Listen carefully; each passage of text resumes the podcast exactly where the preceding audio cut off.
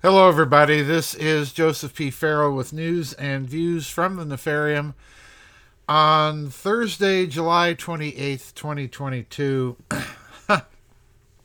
Don't forget, folks, tomorrow, the vid chat on uh, tomorrow afternoon, I have moved to next week to Wednesday afternoon. That does not mean that I'm moving the deadline. You still have to get all of your comments and questions posted by 10 o'clock tonight anything posted after that time period, 10 o'clock tonight, U.S. Central Time, uh, you'll just have to repost to the next vid chat. Um, but I'm going to be rather strict about this one because uh, I'm having to move the vid chat because of the high probability that we're going to have some severe weather tomorrow. And as you know, I've got to be ready to tune my ear to any uh, weather sirens going off. Anyway, I have a short little article here, and it's the news in the article is interesting, but but the real news is not in the article. The real news is in the insanity of the political leadership class currently in charge of the West, and I'm talking about the enviro crazy green, you know, Great Reset, uh, Bill Gates, George Soros, Klaus Moloch Schwab, you know, all of these people that presume that they're going to run the world and their crazy policies. This article is titled Scholz, that's the German Chancellor Olaf Scholz, opens door for extending nuclear power in Germany. And I want you to listen to this. I'm going to read the whole article. It's not that long. Quote German Chancellor Olaf Scholz signaled that his government might consider extending the life of the country's three remaining nuclear plants as it seeks to bolster its energy security. The economy minister has commissioned an intensified worst case scenario calculation. Let's have a look at that, Scholz said when asked Friday whether he might reconsider Germany's decision to switch off the units at the end of the year. Germany, the European Union's largest economy, is at the center of an energy crisis that has gripped the bloc. European Union governments have been racing to find alternative supplies ahead of winter after Russia's invasion of the Ukraine sent fuel and power prices to record levels earlier this year. The supply crunch continues to have ripple effects in the broader economy. Um, economy Minister Robert Habeck has commissioned a new stress test for Germany's infrastructure after an earlier assessment concluded that the country's supply wouldn't be endangered next winter and that nuclear power plants wouldn't be needed. We will once again calculate now, and then we'll decide on the basis of clear facts, a government spokeswoman said regarding a possible extension of nuclear power. Behind the scenes, uh, the coalition of parties in Scholz's government have indicated they may be willing to agree to a political deal that would allow passage of the controversial measure.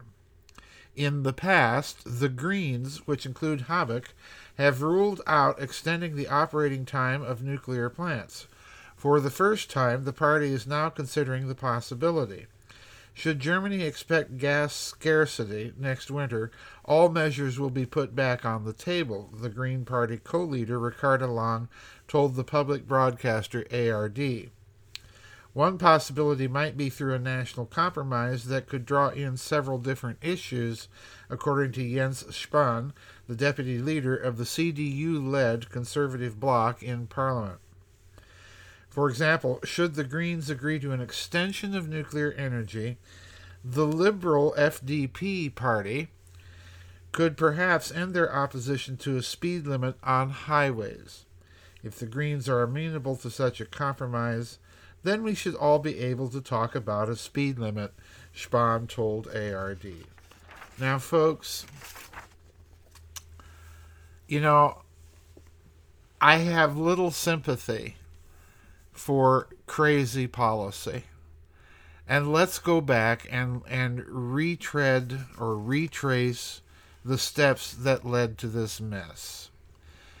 The first step was okay, we promise you, Russia, that we are not going to expand NATO nor the European Union eastward into the former republics of the Soviet Union.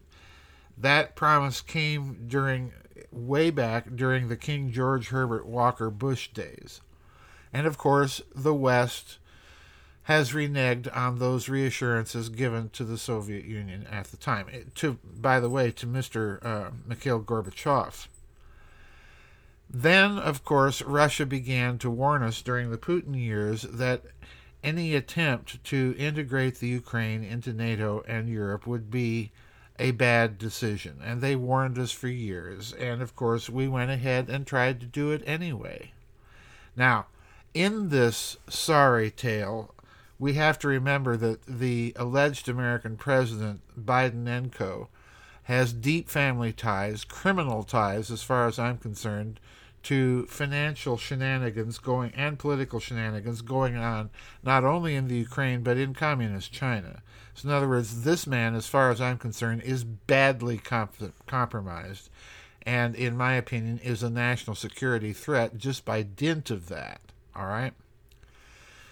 On top of this, we then provoke this war, and Russia moves into the Ukraine, and we renege on our own energy policies, force the Europeans who admittedly adopted the wrong policy by wanting to get all of their energy from Russia through the pipelines. We've forced Europe to basically hang their own economy on our policy, and now Europe goes along with it. And in addition to this, we have this green climate agenda that has been very vocal in German politics, everywhere else for that matter. Obviously, we can think of we can think of the current crop of radicals in the Democratic Party in this country and the mess it's putting this country in. Now here's my problem. You don't adopt policy before you have the technology to make things work you don't want to shut off your nuclear power plants until you have a viable alternative. And I'm sorry, Frau Merkel, windmills ain't going to replace the massive amount of power that your nuclear plants generated. You Germany, you would not be in this mess had you not listened to people like Merkel and the Greens. Now, here's the problem with wind power. It only works if the wind is blowing sufficiently, and the other environmental problem, let us remember, is that it is a threat to birds and wildlife, and burying those windmill blades once they the windmill runs out. Those things are not biodegradable, folks. You, these these so-called green technologies are anything but green. And while I'm at it, the same for electric cars. When the batteries eventually have to be replaced in the electric car, you're going to be out a lot of money just to replace the batteries. Um, this whole this whole climate change agenda and the people promoting it, folks, are absolutely crazy. They're the ones who, by and large, are responsible for our current mess. Germany would not be in this mess had it not shut down its nuclear power plants. And here we have clear evidence that these policies were crazy to begin with. And oh, by the way, now that we're caught in a crunch that we put ourselves in, we might want to rethink the policy. Yeah, you might want to do that, folks. Um, these policies clearly are not working. They're not going to work in Germany's case. I read another story today that some town in Germany that the government is shutting off the hot water. That Deutsche Bank has done a study of, of how much wood Germans are going to have to to chop and and uh, curate for this winter to make it through the winter. I mean, this is nuts, folks and we know who the people are. They have names. They are the, the Klaus Schwabs, the Bill Gates. Folks, it's time to start blaming the people that need to be blamed. The banksters, the the climate change agenda nutcases uh, for all of these policies. Don't don't rush to change your your technology until you have something to replace it. There is, let me let me be very blunt. There is no sufficient energy source other than so-called fossil fuels, which incidentally are not fossil fuels, that is sufficient to move the world economy and technology into. There is nothing that can sustain the current state of the world's energy needs, other than perhaps nuclear. Now, folks, you know my problems with fission as a nuclear power uh, for, for peaceful purposes. The other source, of course, is fusion, and you know my, my misgivings about fusion power thus far. So let's quit talking pie in the sky uh, if those technologies exist, then Mr. Global only has to be made to introduce them. And if they do not, they need to shut their trap and quit talking about this stuff because so far they've done nothing to introduce those technologies that could phase out fossil fuel. That's the bottom line. And it's time we start blaming uh, Mr. Globaloney for doing this.